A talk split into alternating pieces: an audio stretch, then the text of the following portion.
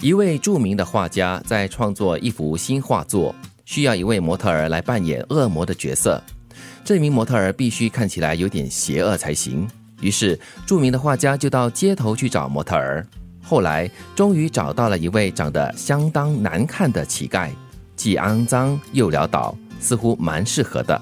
当著名的画家带着这位乞丐穿过走廊走向画室的时候，乞丐一直瞪视着墙上一幅又一幅的艺术品，若有所思。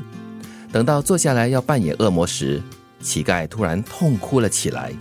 原来他看到墙上的那些油画浮雕时，忽然想起自己小时候也当过模特儿，而且是扮演小天使。从天真的小天使变成一脸邪恶的模样，是谁的错呢？该由谁来负责呢？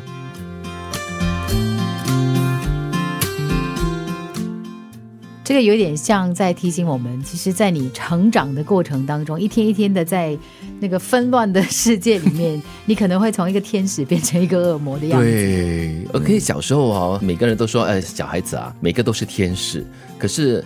随着这个年岁的增长，哈，活着活着，这个面目就可憎了起来。那 家长会跟你讲，两岁他就变恶魔啊？谁？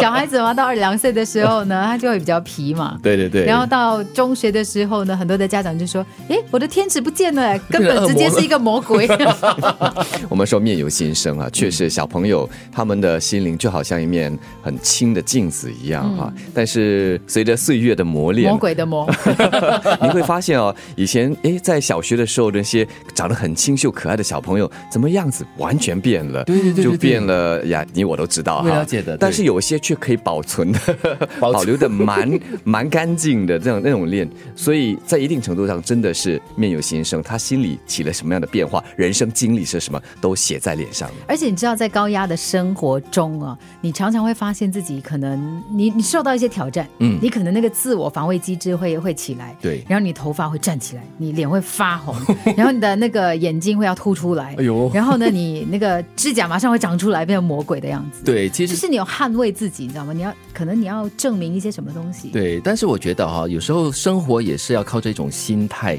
来生活才行的。就算是你的生活再怎么潦倒，再怎么窘迫，只要你带着一个比较正向的一个心情去面对它，或者是真的是努力的过好每一天的话，我觉得就是如刚才德明所说的，相由心生。你告诉自己。自己只要努力的话，可以改善一些东西或者改变一些东西的话，就会生出一个比较充满阳光、比较有朝气的一个面相了。嗯，我也相信啊，人的心里就好像一面一面明镜一样，它一开始是非常干净的、明亮的，但是慢慢的就越来越污浊了，越来越多这个尘埃了。呃，只要你肯去保持它的干净的话，它还是会。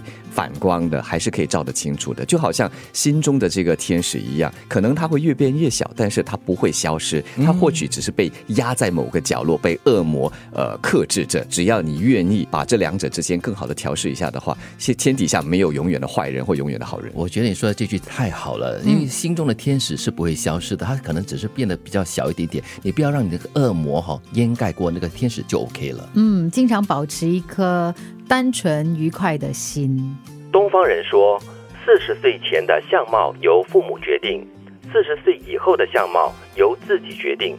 如果你想做一个快乐、积极、受欢迎的人，最好从现在开始就将快乐、希望、关心注入生活的每一天当中。西方人的说法也很有意思，发牌的是上帝，玩牌的就是我们自己了。有的人拿了一副好牌却输了。有的人拿了一副不怎么样的牌，却常常会赢。你一定很想知道自己有个什么样的未来。其实，预测未来的最好办法，就是去创造一个未来。